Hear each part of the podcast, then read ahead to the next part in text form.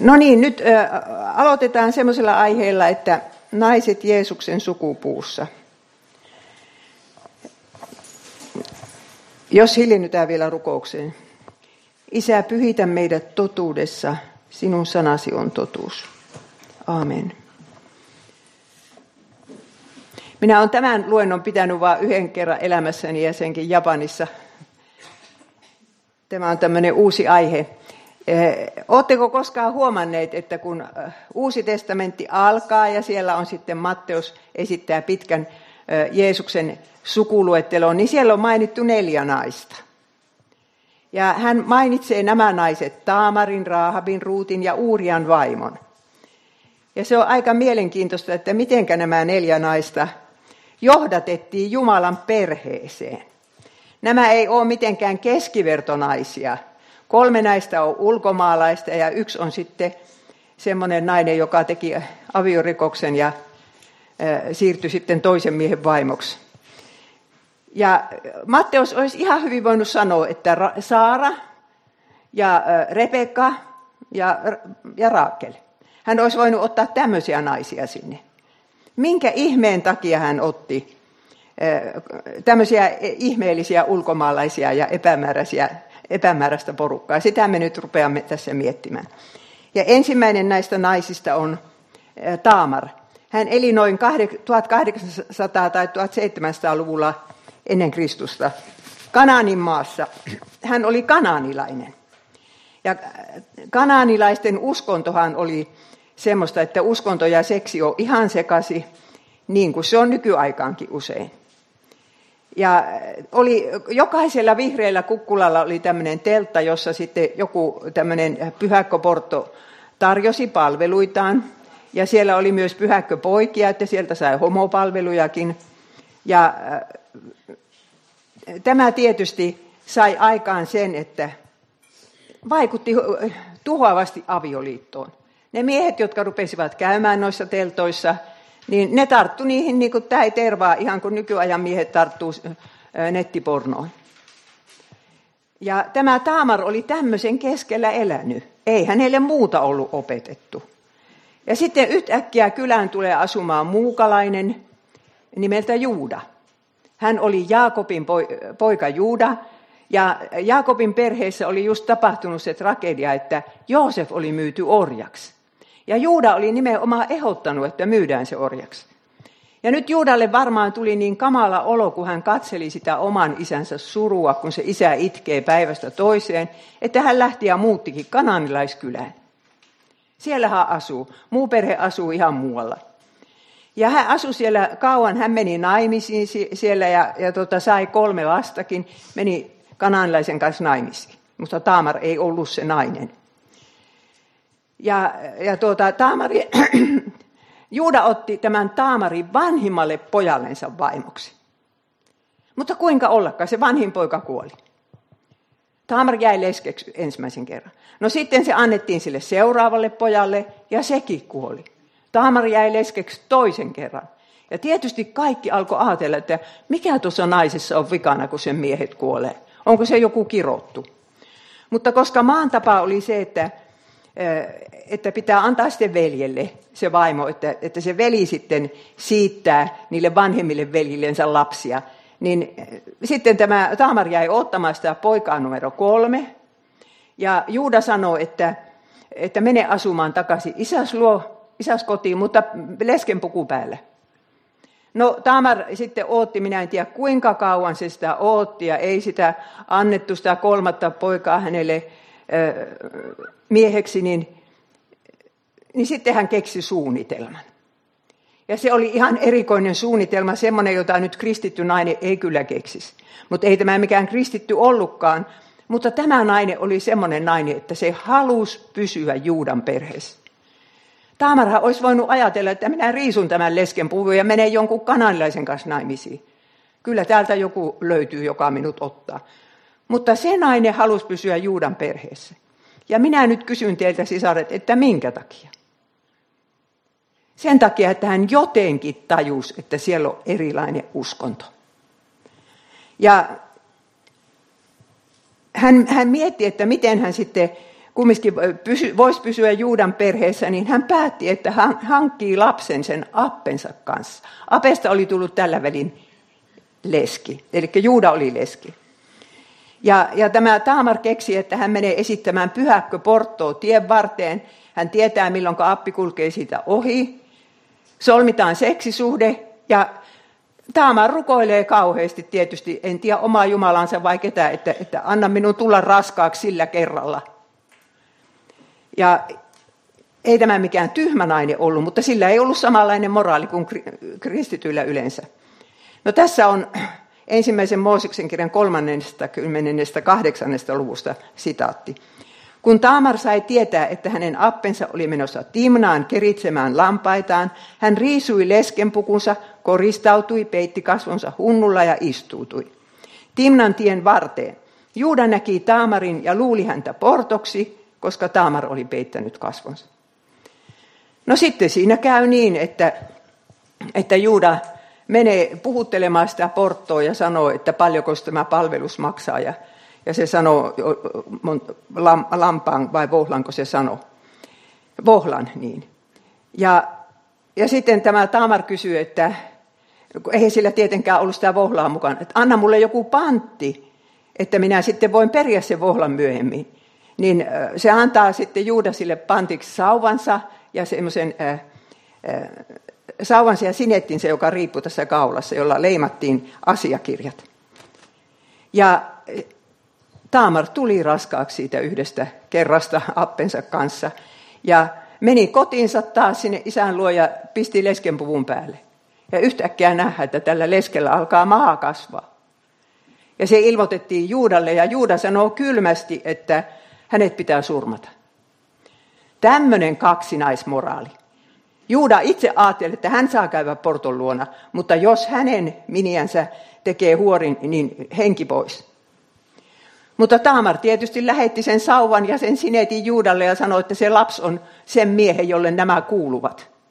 Ja silloin Juuda tajus, että hän tässä on väärässä. Ja tällä tavalla todella Taamar sitten pääsi tähän perheeseen takaisin.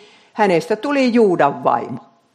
Ja siitä raskaudesta syntyi kaksoset, Peres ja Serah, ja se oli vielä semmoinen kauhea synnytystä, en tiedä kun en ole synnyttänyt, mutta ensin tulee ulos käsi, ja, ja se kätilö sitoo siihen käteen punaisen nauhan. Sitten käsi häviää siitä ja syntyikin toinen poika ensin. Se oli tämä Peres. Ja sen jälkeen tuli vasta Serah. Ja tietysti se, joka ekaksi syntyy, niin siitä tulee sitten se suvun tärkein jatkaja. Ja näin se Matteus sitten kirjoittaa Uuden testamentin ensimmäisessä luvussa. Abrahamille syntyi Iisak, Iisakille Jaakob, Jaakobille Juuda ja tämän veljet, Juudalle Peres ja Serah, joiden äiti oli Taamar.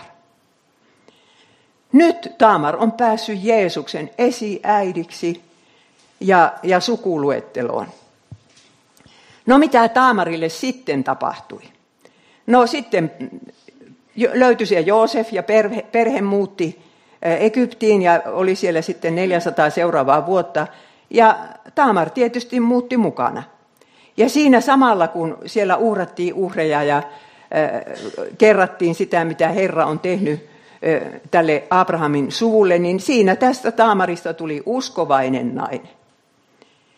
Ja minä vaan kysyn, että miksi Jumala ei valinnut Juudan vanhinta elossa olevaa poikaa, sitä jota se Taamar siellä muutama vuoden odottikin. Miksi sitä ei valittu Jeesuksen esisäksi? Miksi piti valita poika tämmöisestä suhteesta, jossa oli niin kuin porttoa esitetty? Mitä sanotte? Ja Matteus vielä pistää tämmöisen naisen nimen sukuluetteloon, niin kuin tämä olisi tärkeäkin nainen. Tämän Taamarin uskon Usko oli esimerkillinen, koska hän halusi Jumalan perheeseen makso mitä makso. Ja rakkaat sisaret, onko teillä tämä sama halu? Minä haluan kuulua Jumalan perheeseen. Minä haluan vaeltaa Jumalan perheen kanssa tätä elämääni. Minä haluan olla Jeesuksen sisar.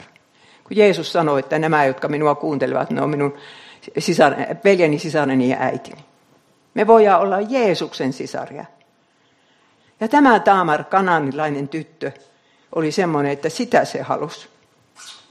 Ja Taamaristahan tuli sitten myöhemmin oikein kunnioitettu esiäiti, koska häissä saatettiin onnitella sulhasta näin. Antakoon Herra sinulle tämän naisen kautta niin paljon jälkeläisiä kuin hän antoi Peresille, jonka Taamar synnytti Juudalle. Tämmöinen maine. Tälle tytölle kävi hyvin. No sitten toinen eh, henkilö, joka mainitaan siellä Jeesuksen sukupuussa, niin se on, eh, se on Jerikon ilotyttö Raahab. Ei paljon, paljon hienompi, hienommat lähtökohdat kuin tuolla Taamarillakaan päinvastoin huonommat. Ja hän eli 1400-luvulla ennen Kristusta ja hän eli Jerikossa. Hän oli Jerikon ilotyttö. Ja Jerikohan oli kanandainen kaupunki, siellä asuu kananilaisia ja Jeriko on muuten yksi maailman vanhimpia kaupunkeja. Ainakin 7000 vuotta vanha ja siellä on tehty mahtavat arkeologiset kaivaukset. No, minkähän takia tämä Rahab alun perin ryhtyi portoksi? No sen takia ehkä, että kun se Jeriko oli tämmöinen Baalin palvonnan keskus ja siellä oli sitten niitä pyhäkköjä, jossa oli pyhäkkoporttoja, niin saattaa olla, että Rahab ajatteli, että minä palvelen Jumalani parhaiten, että minä menen portoksi hänen temppelinsä. Ystävät, näin sekaisin saattaa äh, niin ihmisten ajatustapa mennä. Ja eikö se ole menossa Suomessa ihan samaan suuntaan sillä lailla, että, että seksi ja monenlainen seksi, ja sen, sen, siinä se vaan pyörii kulttuuri ja, ja, ja kaikki ajattelutapa ja, ja kaikki pyörii sen seksiin ja seksuaalisen suhteiden ympärillä. Ja vaaditaan sitä, että seksin pitää olla täysin vapaata. Ja se on naisen seksuaaliterveyden puolusta, varjelemista, jos saa tehdä abortin mahdollisimman helposti.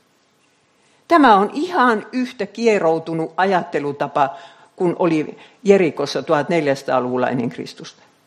Että Rahab ajattelee, että minä palvelen Jumalaani parhaiten, kun uhraudu hänelle siellä temppelissä. Mutta toinen syy saattoi olla, minkä takia se rupesi temppeliportoksi. Se oli iso sisko. Ja se käy ilmi tuosta myöhemmin. Ja kyllä monessa maassa ennen vanhaan, tai maassakin ei varmaan enää, mutta ennen vanhaa, kävi niin, että sieltä maalaiskylistä tuli ne isot siskot ja rupesivat ilotytöksi ja lähettivät rahaa, että pienemmät pääsee kouluun. Tämä Rahab oli semmoinen isosisko, että se todella rakasti perhettänsä, huolehti siitä. Ja tämän, minä voin oikein hyvin tähän samastua, kun, kun minä olen tämmöinen kahdeksanlapsisen perheen isosisko, joka kyllä olen huolehtinut perheestäni liian kanssa. Ja se alkoi siitä, että kun mä olin neljävuotias ja äiti lähti lypsylle, niin minä jäin lapsenvahiksi vauvaa hoitamaan. Tuolla on muuten kirja minun lapsuudesta, katso minun pienehen, jossa näitä juttuja kerrotaan. Mutta tietysti Rahab oli joutunut pettymään tämmöiseen elämäntapaan. Ei ilotytön elämä ole ilosta. Ihan taatusti tulee hyväksi käytetyksi pahoinpidelyksi ja joka tapauksessa saa halveksuntaa osakseen. Että minulle kertoi yksi Venäjän lähetti, että kun se kerran tuossa Suomen ja Venäjän rajalla oli joku semmoinen paikka, missä näitä venäläiset tytöt tuli niin kuin ilotytöiksi sinne, niin hän kuuli seinän läpi keskustelun. Kun tyttöraukka, venäläinen tyttöraukka sanoi, että kyllä minä vielä hankin itselleni jonkun muun ammatin ja, ja menen opiskelemaan. Ja, ja suomalainen mies vaan haukkuu ja herkeaa sitä. Sinusta ei ole ikinä mihinkään. Tätä on se arkipäivä. Ja sitä tämä Rahab oli elänyt. Ja hän oli syvästi pettynyt semmoiseen elämäntapaan ja hän oli sitten oikein saanut majatalon perustetuksi. Ja äh, hän oli majatalon pitäjä. Ja sen takia juutalaiset ei oikein mielellään halua myöntääkään, että heidän sukupuussa on tämmöinen portto, tai Daavidin sukupuussa on tämmöinen portto, että ne monet väittää, että se oli vain tavallinen majatalon pitäjä.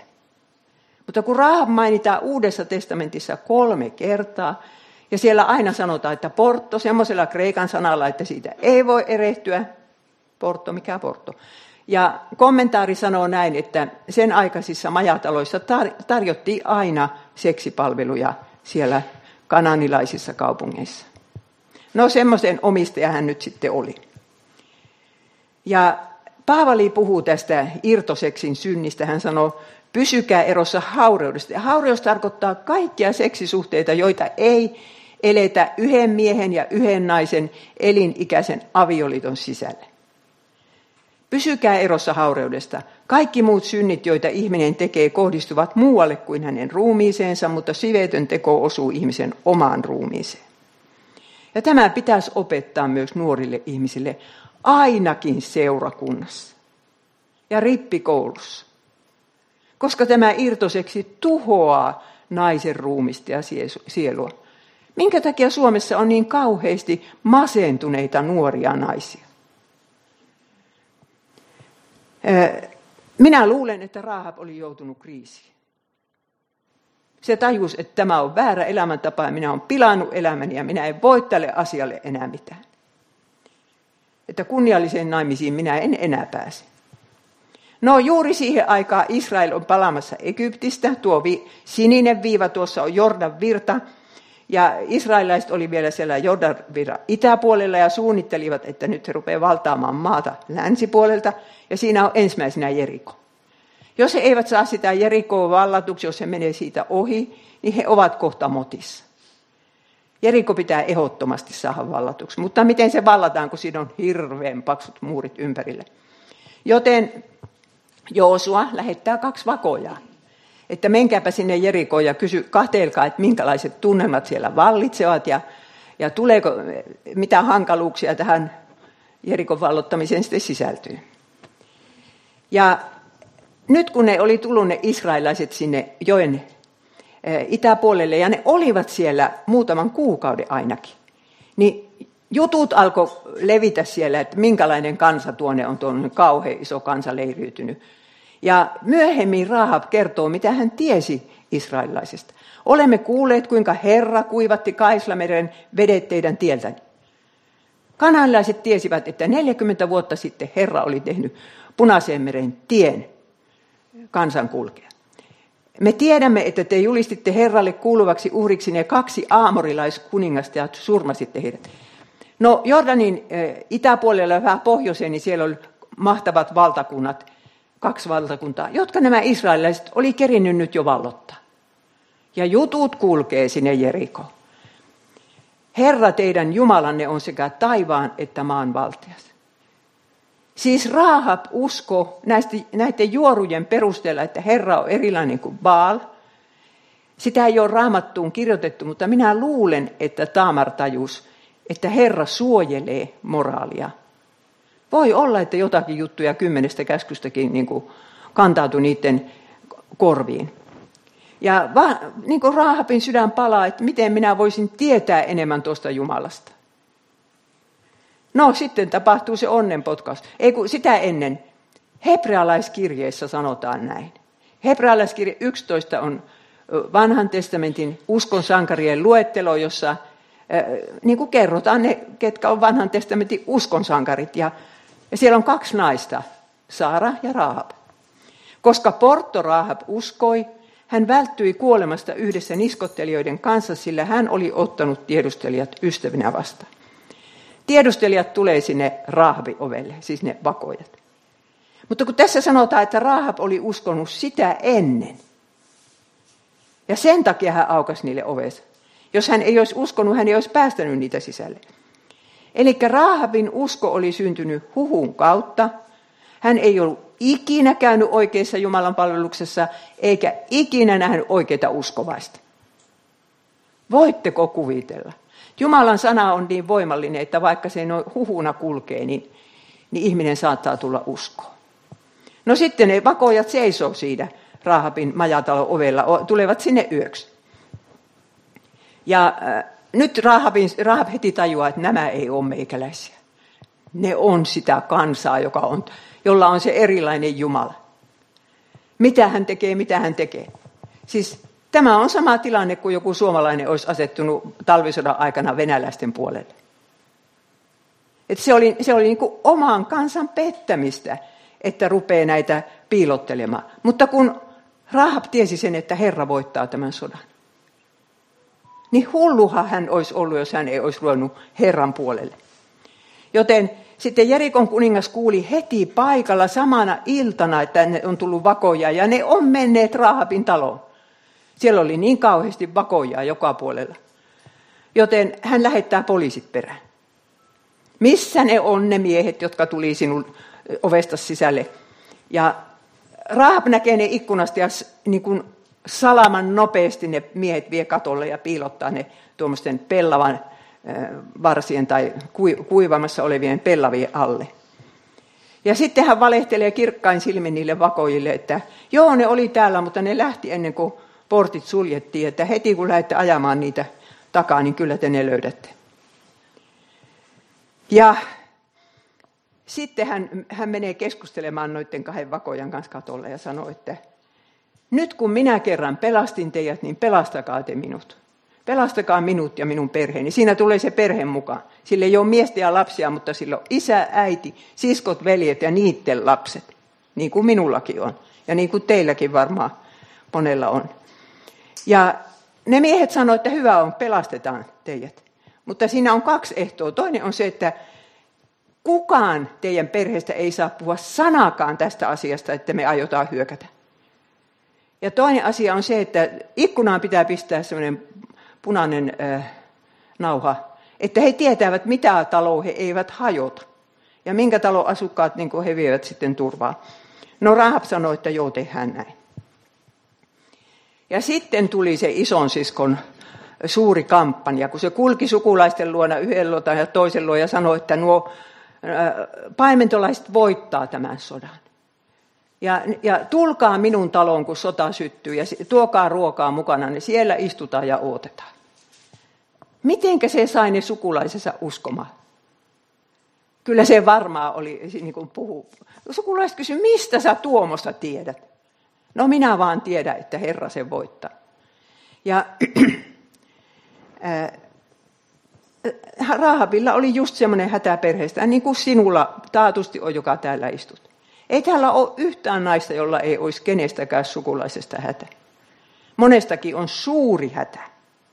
Ja nimenomaan näistä suvun nuorista, josta näyttää siltä, että tämä jumalaton maailma viene mennessään. No sitten, kun sota alkaa, sehän kesti viikon se sota, sota ja se oli semmoinen, että ne kiersivät sitä Jerikoon eh, israelilaiset ja puhalsivat torviin.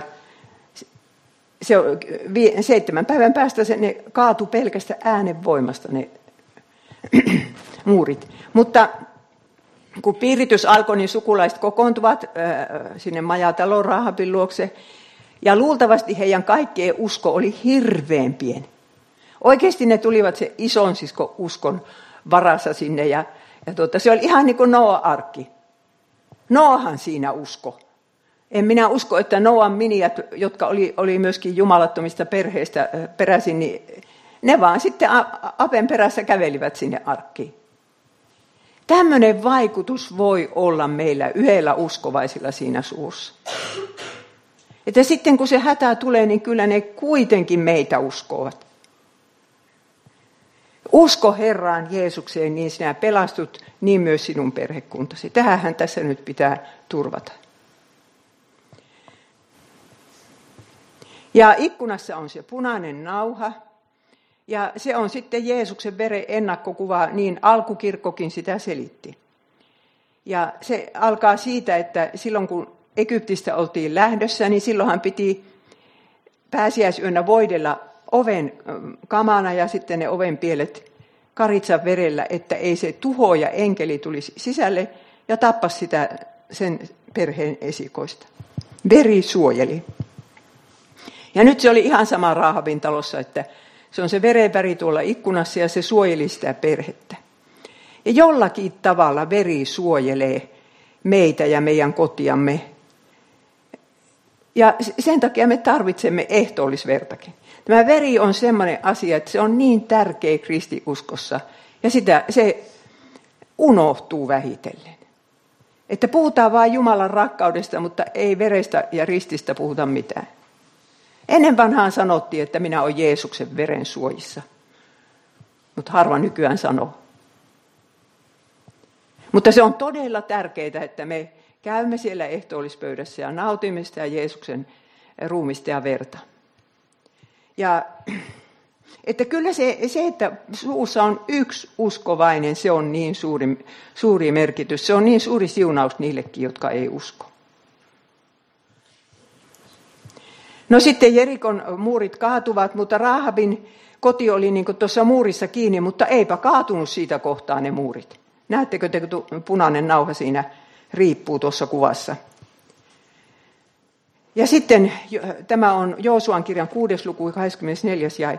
Joosua jätti henkiin Porto Rahabin, hänen isänsä suvun ja kaikki muutkin hänen omaisensa, koska Rahab oli piilottanut tiedustelijat, jotka Joosua lähetti vakoilemaan Jerikoa. Rahabin suku elää israelilaisten keskuudessa vielä tänäkin päivänä. Eli tässä nyt Rahab pääsi Jumalan perheeseen. Tämä jerikolainen portto. Ja hänellä, hänellä alkoi ihan uusi elämä. Kaupunkilaistyttö muutti maalle. Rupesi opiskelemaan kymmentä käskyä,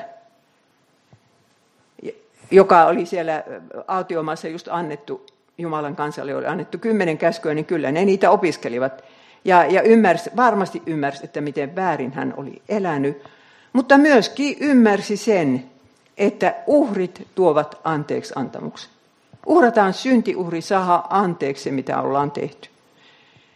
Ja se syntiuhrihan aina viittasi Jumalan karitsaan Jeesukseen, joka ottaa pois maailman synnin. Ja tässä nähdään, että raamatussa on tämmöinen kuin uudelleen alkamisen armo. Että se on, se on niin ihmeellinen asia. Minusta siitä on nyt niin ihana esimerkki tuo Late Johansson. Kai te olette sitä telkkarissa nähneet. Siis moottoripyöräjengin johtaja, Natural Born Killers, ja, ja, ja siis semmoinen, josta kaikki ajattelevat, että viimeiseksi tuo kääntyy. Niin eikö vaan käänny. Ja sitten siinä kirjassansa kertoo, että, että mummo vei häntä pyhäkouluun. Kesällä vaan, kun hän oli mummolassa. Semmoinen pieni sana oli kylvetty. Ja tässä on se, että Raahavin elämän suurin miinus muuttui suurimmaksi plussaksi, koska suurin miinus oli se, että hän on ollut portto. Mutta se muuttuu plussaksi, koska hän tajuaa, että jos mä olisin ollut kunniallinen nainen, mä en olisi ikinä ottanut niitä vakoja vastaan. Siellä minä makaisin Jerikon raunioissa. Ja Jumala tekee aina tämän ihmeen, että meidän synneistämmekin hän voi sitten jollain ihmeellisellä tavalla tehdä armolahjoja. Jos me niin kuin tunnustamme ne synnit ja pyydämme niistä päästä, emme aina heti pääse, mutta pyydämme ainakin. No niin, no sitten uskokaa tai älkää, tämä Rahab menee naimisiin Juudan suvun johtavan miehen kanssa. Se Jeesuksen sukupuu on Juudan suvun johtava sukupuu. Ja siellä Matteus sanoo, Nahsonille syntyi Salma, Salmalle syntyi Boas, jonka äiti oli Rahab. Siis Salman vaimo oli Rahab. Ja siis jostain syystä tuo mies nyt sitten vaan halusi mennä Rahabin kanssa naimisiin, varmaan rakastui siihen. Luultavasti se oli kaunis ja ainakin siitä nähdään Rahabista, että hän on viisas. Ja hän on oikea uskovainen. Ei tämä mikään huono naimakauppa ollut. No miksi Matteus otti Rahabin sukuluettelonsa? Korostaakseen sitä, että Jeesus on myös pakanoiden vapahtaja, että suurinkin syntinen voi saada syntinsä anteeksi – että Herra voi kääntää voitoksi kauheimmankin menneisyyden. Tätähän me rukoilemme omille lapsillemme ja lapsen lapsillemme. Että, että Jumala kääntäisi niillekin voitos, voitoksi ne kärsimykset ja ne, ne synnin seuraukset.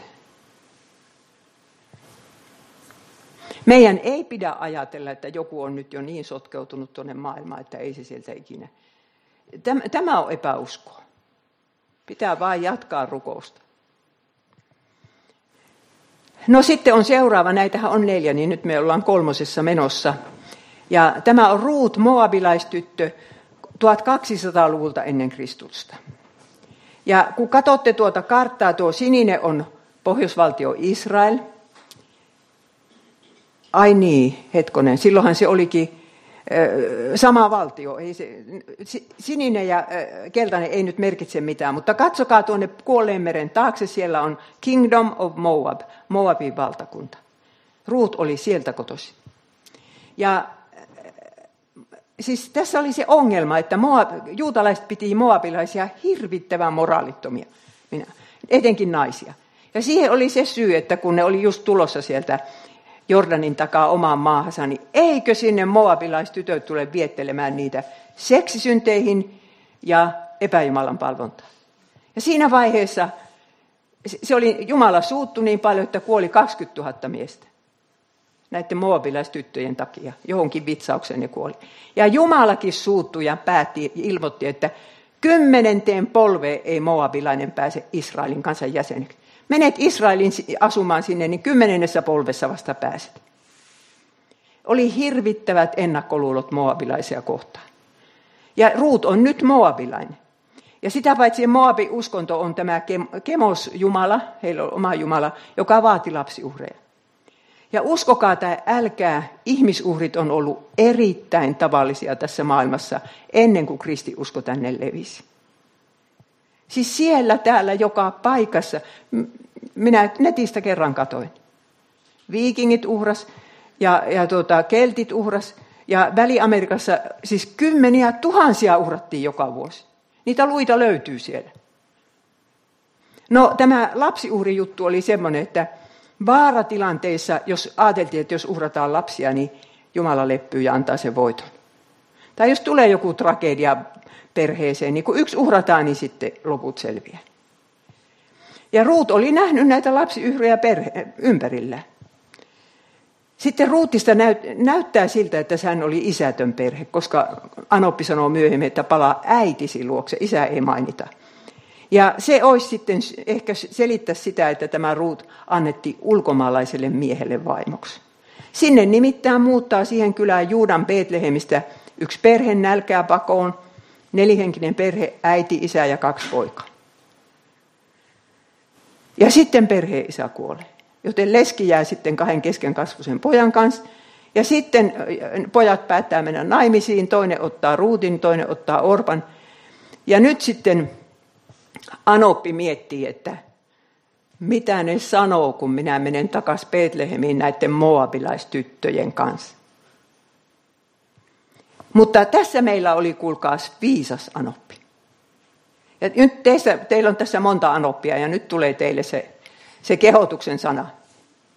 Että Ruut ei ollut elämässänsä kokenut semmoista rakkautta, kuin hän koki tuo Anopin taholta. Se otti heidät pakana tytöt vastaan semmoisena kuin he olivat. Eikä yhtään osoittanut mieltänsä. Ja, ja tuota, sillä lailla ne pitäisi ottaa heine miniat.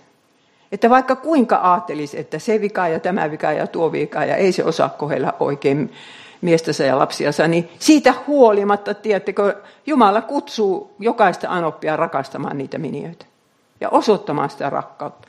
Ja tämä rakkaus nyt sai niin paljon aikaan, että, että tuo Ruut ja Orpa kiinnostuvat Anopin Jumalasta. He olivat uskoneet kemosi ja muihin epäjumaliin, mutta nyt, nyt heitä rupesi kiinnostamaan tämä näkymätön Jumala. Mistä se rakkaus tulee? Ja sitten kun tulee se, se kolmas kauhea tragedia Anopi elämässä, pojat kuolee. Minä en tiedä, oliko siellä työpaikalla joku onnettomuus vai minkä takia ne kuoli. Ne pojat kuoli. Ja talossa on nyt kolme leskeä. Ja nämä, nämä nuoret lesket kahtoo sitä Anoppiansa, että joko se kiroaa Jumalansa. Kun ei ole tuo ihmisen elämässä muuta kuin onnettomuutta. Nälkä tulee, on paettava ulkomaille, sitten kuolee mies, nyt kuolee pojat. Mitä ei ole jäljellä edes yhtä lapsen lasta. Mutta ei, se kiroaa Jumalansa. Se uskoo yhä Jumalaan. Ja semmoista ei ole tytöt ikinä nähnyt. Ei uhraa mitään ihmisuhreja, kun rukoilee vaan sitä Jumalansa. Ja sitten Anoppi, kun kuulee, että Betlehemissä on nyt leipää, niin hän lähtee minioittensa kanssa kotimatkalle. Mutta sitten hän tulee katuma päälle, kun hän siinä matkan varrella ajattelee, että nämä tytöt ei pääse ikinä naimisiin. Jos mä vien ne sinne Betlehemiin, niin köyhyydessä elävät, ja kun minä kuolen sitten, niin ei ole enää ketään, joka, joka niistä huolta pitäisi. Ja sen takia se rupeaa sanomaan niille, että menkää kotiin ja menkää naimisiin uudestaan. Ja Orpa lähteekin, se, päät, se ajattelee, että ei hän halua minä leskenä loppuikänsä elää, mutta Ruut. Se takertuu Anoppiinsa ja sanoo näin, älä pakota minua eroamaan sinusta ja lähtemään luotasi. Minne sinä menet, sinne minäkin menen, ja minne sinä jäät, sinne minäkin jään. Sinun kansasi on minun kansani, ja sinun Jumalasi on minun Jumalani. Tarkoittaa sitä, että hän menee Betlehemiin ja jos hän on köyhä, niin olkoon, hän on köyhä. Sitten kun Noomi kuolee, hän jää siitä huolimatta sinne ja haluaa tulla haudatuksi sinne. Tämä jatkuu tämä repliikki sillä lailla. Hän haluaa uskoa tuohon Anopin Jumalaan. Piste. Ja sitten Japanissa oltua, niin minä osaan esittää semmoisen kysymyksen, että minkä takia Ruut haluaa uskoa Jumalaa, joka ei anna mitään muuta kuin kärsimystä? Ruut ei ole nähnyt Anoppisa perheen saavan mitä onne, pelkkää kärsimystä. Ja ei nyt japanilainen ainakaan halua semmoiseen uskoa. Sitä uskotaan semmoiseen Jumalaan, joka antaa kaikkein eniten sitä menestystä. Miksi Ruut halusi uskoa Anoppinsa Jumala niin hartaasti, että hän lähtee sinne Betlehemiin, jättää se äitinsä, kaikki kaverissa, koko kulttuurissa, menee sinne halveksituksi moabilaiseksi. Sen takia, että hän oli nähnyt ensistä, että tämä usko tuo mukanaan rakkautta ja toisaalta se pitää pystyssä tuo Anopi. Moni muu olisi jo, jo niin kuin kuollut suruun. Ja tämä on semmoinen usko, ystävät, että se pitää meitäkin pystyssä. Mikä tahansa tapahtuu katastrofi. Ja hän siis lähtee ja sitten Anoppi sanoo, kun näkee, että tämä tyttö ei takaisin käänny, niin sanoo, että no lähetään sitten. Ja Ruut ymmärtää, että Anoppi on hänen ainoa armon välineensä. Armon väline on se väline, millä me tunnetaan Jumala. Vanhassa liitossa uhrit ja, ja niin Jumalan sana. Ja uudessa liitossa äh, sitten kaste ja ehtoollinen ja raamattu. Ja Ruutilla ei ollut mitään muuta armonvälinettä kuin anoppi. Jos se häviäisi, niin ei hän enää osaisi olla uskovainen. Niin se lähtee anopin mukaan. Tämäkin tyttö haluaa pysyä Jumalan perheessä. Ja sitten tapahtuu se eh, romanttinen kohtaaminen siellä viljapellolla. Ruut ei nimittäin jää makailemaan eh, sänkyyn, kun se lähtee köyhäapua apua hakemaan. Ja köyhäapu oli silloin semmoista, että kun rikas oli koonnut viljan pellolta, niin köyhät sai poimia ne, ne tähteeksi jääneet äh, tähkät. Ja siellä hän sitten kohtaa tuon Boasi, joka on sen pellon omistaja. Ja Boas kiinnostuu heti Ruutista. Ja se on aika ihmeellistä, tämmöinen rikas mies, että mitä se nyt tässä Moabeliassa leskessä näkee. Mutta multa jäi tästä diasarjasta pois se, se mitä se Boas sanoo Ruutille, että siunatkoon sinua Herra, jonka siipien alta sinä olet tullut turvaa etsimään. Boas tajuaa, että tuo tyttö tuli tänne Herran tähden. Tuli etsimään Herran siipien alta turvaa. Ja, ja tämä on nyt semmoinen asia, jonka minä haluaisin teille kaikille sanoa, että siellä se on turva. Jumalalla on siivet niin kuin kana-emolla. Kana-emo kokoo sinne poikasensa, kun vaara lähestyy. Siellä mekin saa olla niin kuin pienet kananpoikaset. Niiden siipien alta, kun turvaa etsitään, vaikka tämä maailma on tämmöinen, sota uhkaa ja, ja velka kasvaa ja, ja, ja ilmastonmuutos sotkee säät ja niin, että, että siellä ollaan siellä Jeesuksen siipien alla. Ja Boas tajus sen, se tajus, että heillä on yhteinen usko ja nehän meni sitten loppujen lopuksi naimisiin. Voitte lukea Ruutin kirjasta, miten se tapahtui. Näille kahdelle syntyi Obed, joka oli Daavidin ukki. Ja se on ihmeellistä tämä, tämä johdatus tuon, tuon Ruutin elämässä. Ja varmaan kun sinäkin katsot taaksepäin, niin huomaat, että on se Jumala johdattanut. Eikös niin? Ja nekin asiat, jotka oli tosi vaikeita, niin Jumala on jollakin tavalla liittänyt ne suunnitelmansa siihen, että sinä nyt tänä iltana, tänä päivänä täällä istut. Haluat olla Jeesuksen ääntä kuuntelemassa. Että jos niitä tragedioita ei olisi ollut, niin, niin missähän olisit nyt? Ja itse asiassa raamatussa Jeesus on se sukulunastaja. Boas, Boas lunasti ruutin, maksoi ihan hopeaa siitä pellosta Anopin pellosta ja ruutista. Niin hän on tämmöinen lunastajan ennakkokuva vanhassa testamentissa. Ja sitten Jeesus itse sanoo, ei ihmisen poikakaan tullut palveltavaksi, vaan palvelemaan ja antamaan henkensä lunnaiksi kaikkien puolesta. Hän tuli antamaan henkensä lunnaiksi. Se on se maksuhinta, jolla meidät ostetaan vapaaksi paholaisen ja kuoleman ja synnin vallasta. Ja se on tehty kaikkien puolesta. Uskopa ne tai olivat uskomatta. Ja tässä eh, ehkä Matteus otti ruutin tähän eh, nimeksi sinne sukuluetteloon siksi, että hän osoitti, että se maailma halveksityin kansa, moabilaiset, moabilainen nainen, niin voi päästä Jumalan kansan jäseneksi. Ja tällä silmällä meidän pitäisi nyt kaikkia maailman kansoja katsella ja kaikkia niitäkin ulkomaalaisia, jotka tänne tulevat. No sitten on viimeinen Jeesuksen sukupuun nainen, josta Matteus sanoi, että Uurian vaimo. Ei sano nimeä, kun sanoo Uurian vaimo. Ja hän eli sitten tuhatluvulla ennen Kristusta. Hän oli kuvan kaunis israelilaistyttö, joka naitettiin Daavidin armeija upseerille ja sotasankarille nimeltä Uuria. Ja Uuria ei ollutkaan israelilainen, kun hän oli heettiläinen. Siellä hän israelilaisten seassa asuu vielä niitä kananilaisia ja myös heettiläisiä. Heettiläiset oli mahtava kansa siellä jossain Turkissa siihen aikaan. Mutta äh, David ei ottanut sotajoukkoihinsa muuta kuin uskovaisia miehiä. Ja Uurian nimestä nähdään, että sen vanhemmat on ollut jo uskovaisia, koska tämä Uuria tarkoittaa, että Herra on, voi miten se menikään, Herra, Herra on tuomarini, vai mikä se oli? No joka tapauksessa siinä Herra mainitaan, kun siinä on se jah lopussa. Ja tämä oli siis rohkea mies, se oli kunniamies. Semmoista kunniamiestä tuskin löytyy raamatusta toista. Rakasti syvästi sitä vaimoa. Luultavasti niillä oli jonkunlainen ikäero kyllä.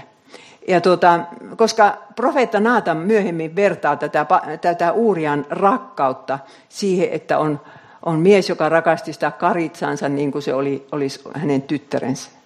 Muistatteko te tämän? No joka tapauksessa Uuria lähti sotaan, mutta David ei lähtenyt. Ja Uurian talo sijaitsi ihan kuninkaan linnan naapurissa.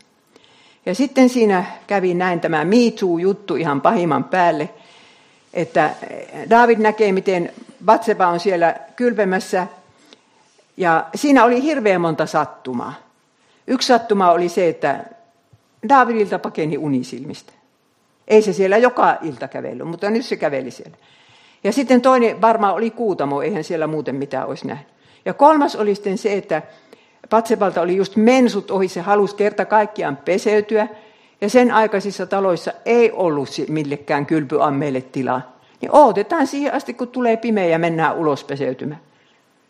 Eikä varmasti arvannut, että kuningas katselee häntä tuolta linnan katolta.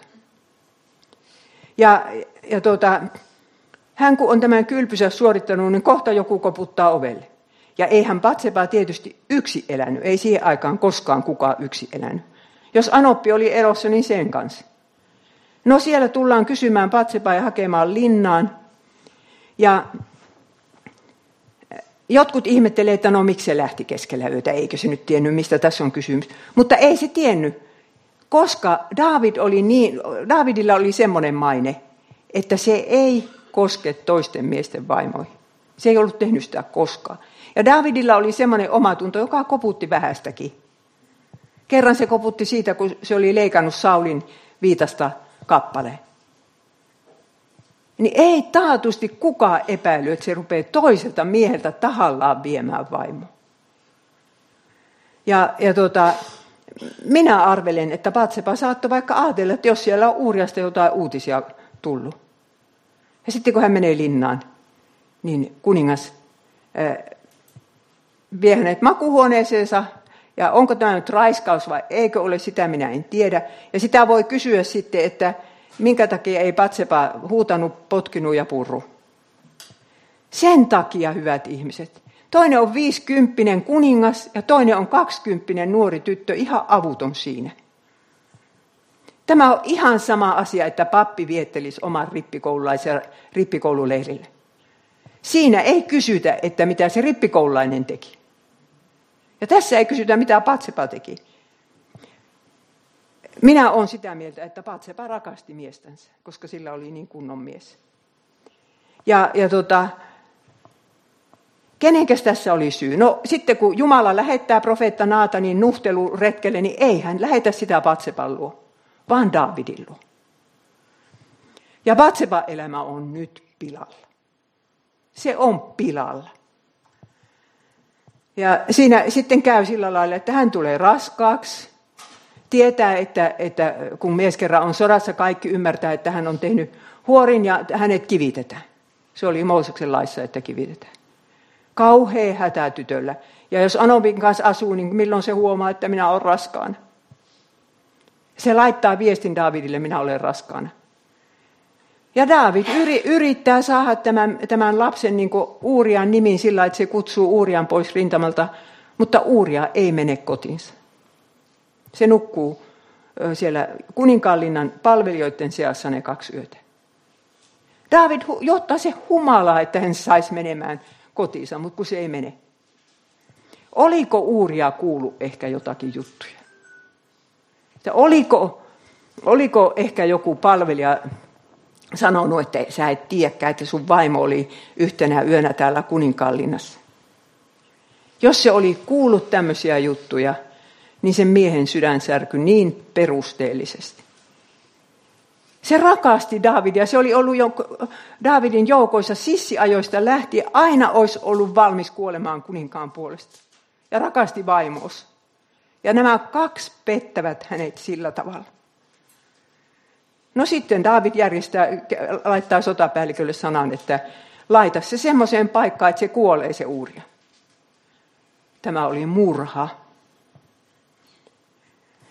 Mutta ajatelkaa asiaa Patseban kannalta. Se on siinä raskaana, hormonit hyrrää ja, ja kaikki on ihan sekas, pelottaa kuolema. Ja sitten mies tulee Jerusalemiin eikä tule hänen luoksensa. Sitten se lähtee takaisin rintamalle, sitten kuullaan, että se on kuollut. Ja sanotaan, että Batseba järjesti valittajaiset. Luultavasti ei saanut ruumista hautaa, mutta valittajaiset järjesti. Ja sen jälkeen hänet haettiin. Tai joku suruaika siinä oli. Sen jälkeen hänet haettiin kuninkallinta.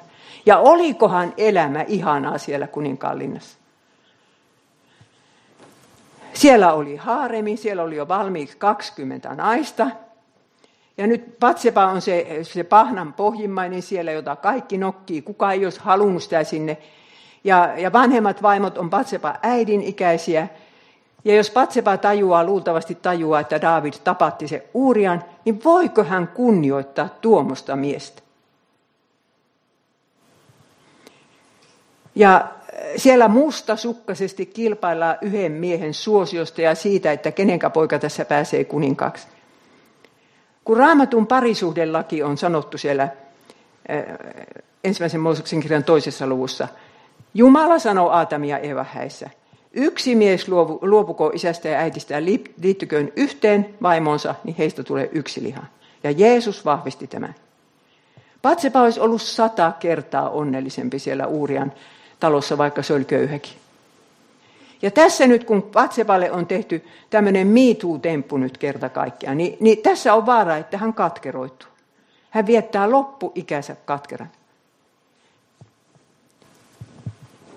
Ja sitten siinä tapahtuu vielä se, että kun Naatan tulee Davidin luo ja sanoo, mitä syntiä se on tehnyt, ja David kyllä tunnustaa syntinsä, mutta ei pääse niitä seurauksia pakoon. Seuraus numero yksi. Se vauva kuolee. Patseba istuu viikon sen lapsen sängyn vieressä. Ja, ja David, tietysti sen pitää töissäkin käydä, mutta silloin kun se on palatsissa, se makaa paljalla lattialla. Ei syö eikä juo. Ja lapsi kuolee. Ja sitten tulee, kuulkaa, monta muuta tragediaa sinne, mutta, mutta sitten se jatkuu näin. Toinen Samuelin kirja 12.25. Herra rakasti poikaa, siis kun Salomo on syntynyt, Herra rakasti poikaa ja lähetti profeetta Naatanin tuomaan sanan, että pojalle oli Herran vuoksi annettava nimi Jedidia. Ja Jedidia tarkoittaa Herran rakastama. Aatelkaa, mikä armo, että Daavidin ja Patsepan suhteesta syntyy poika, josta sanotaan ensimmäiseksi, että Herra rakastaa tätä lasta. Ja minä olen sitä mieltä, että jokaisesta lapsesta, joka tähän maailmaan syntyy, pitäisi oikeasti sanoa ekana, että Herra rakastaa tätä lasta. Ja samalla lailla Herra rakastaa joka ikistä lasta, joka syntyy tähän maailmaan. Myös niitä, jotka syntyy vaikka kuinka epämääräisistä suhteista. Ja, ja, koska sillä hetkellä, kun, kun naisen kohdussa kaksi solua yhtyy, niin siinä on Jumalan luomista, kun Jumala luo se ihmisen ja haluaa, että se ihminen on olemassa. Ihan riippumatta siitä, mitä ne vanhemmat on tehneet. Niin, että Herra rakastaa myös sitä lasta. Että minusta se on, se on minusta hirveetä, jos kristityt tuntee jotakin epäluuloa, jotakin lasta kohtaa. Minä luin semmoisen kirjan tuota, niistä jesidi, jesidikyliä oli siellä Irakissa kun, silloin, kun ISIS sinne hyökkäsi. Nämä jesidit ei ollut muslimeita. Ja ne otti sieltä tytöt seksi oriksi. Ja yksi niistä tytöistä kirjoitti kirjan. Ja sitten se kirjoitti siitä, että ne, he ei ole enää tervetulleita omaan kotikylänsä. Saati, jos on lapsi. Se on isisin lapsi. Se on suuri synti, se ei ole sen lapsen syy. Niin, että jos, jos te tunnette tämmöisiä epämääräisistä suhteista syntyneitä lapsia, niin, niin muistatte sitten, että Jumala on luonut ja, ja Jumala haluaa sanoa ensimmäiseksi sanokseen, että hän rakastaa sitä lasta. No, Jumala valitsi nyt Batsepan sitten, Batsepan pojan Jeesuksen, aine, ei anteeksi, Batsepan pojan Jeesuksen esi-isäksi, vaikka Davidilla oli 19 poikaa. Minkä takia Jumala valitsi tästä suhteesta syntyneen pojan? Eikä vaan yhtä kuin kaksi. Salomosta tuli, tuli niin kuin Joosefin esi-isä, eli Jeesus sai sen kuninkuutensa Salomon kautta, mutta tuosta Naatan nimisestä pojasta, joka oli profeetan kaima, niin se, se onkin sitten Luukkaan sukuluettelossa ikään kuin Maria esi Jeesus sai geeninsä, koska ei hän yhtään geeniä Joosefilta saanut, niin hän sai geeninsä sitten, Daavidin geenit tuon Naatanin kautta. Mutta minkä takia Matteus sanoo, että Uurian vaimo, minkä takia hän ei sano, että Batseva? Hän sanoi, Obedille syntyi Iisai, Iisaille syntyi David, kuningas, Davidille syntyi Salomo Uurian vaimosta. Minä ajattelen, että se johtuu siitä, että Jumala halusi Uurian nimen uuteen testamenttiin. Se on kunnian palautus sille miehelle, jolle tehtiin niin suuri vääryys. Ja sitä paitsi tämä osoittaa, että, että miten pysyvä avioliitto on. Että vieläkin Batsebaa nimitetään Uurian vaimoksi. No tässä nämä neljä naista olivat Taamar, Ruut ja sitten äh, Rahab ja Patseba. Kaikilla näillä oli vaikea elämä. Mutta joka ikisen kohdalla sitten usko muutti elämän miinukset plussiksi. Myös Patsevan kohdalla, koska hän ystävystyi sitten sen profeetta Naatanin kanssa. Ja Naatan varmaan sitten opetti hänelle uskoasioista niin paljon, että hän tajusi saavansa kaiken anteeksi. Ja, ja että, että Jumala äh, johdattaa hänen elämänsä ja hänen poikansa elämää. Kaikki pääsivät Jumalan perheen jäseniksi, ja tämmöisistä naisista koostuu Jumalan kansa, sinäkin mahdut mukaan. Joku meistä voi ajatella, että minä en ole tarpeeksi hyvä uskovaiseksi. No, nyt näette. Olet ihan tarpeeksi hyvä. Ja jos katsotte ympärillenne, niin myöskin ne elämässä eniten sotkeneet ihmiset ovat tarpeeksi hyviä Jumalan lapsiksi. Koska se ei ole meidän hyvyyttä, kun se on sitten sitä Jeesuksen hyvyyttä. Tällaisista esiäideistä syntyi vapahtaja. Kaikkien huonojen aviopuolisojen ja äitien rangaistus on kärsitty ja synnit on sovitettu. Ja siksi kaikki huonot aviopuolisot ja äidit ovat tervetulleita Jumalan perheeseen uskovien yhteyteen ehtoolliselle. Jos olet semmoinen, että käy, että käyt tuskin koskaan ehtoollisella, niin tämä nyt on kutsu sinulle. Se on se Jumalan perheen pöytä. Tämä luento perustuu kirjaan Nainen ja hänen miehensä, joka on kyllä loppuun myyty, mutta saattahan se kirjastossa olla. Siinä on 19 raamatun naisen elämänkerta. No hiljennymme rukoukseen. Kiitämme Herra sinua siitä, että että sinä olet tuommoisia naisia kutsunut omaan sukupuuhusi. He ovat sinun esiäitiesi. Kiitos Herra siitä, että sinä pystyt muuttamaan meidänkin elämässä miinukset plussiksi ja, ja meidän lastemme ja meidän rakkaittemme elämässä.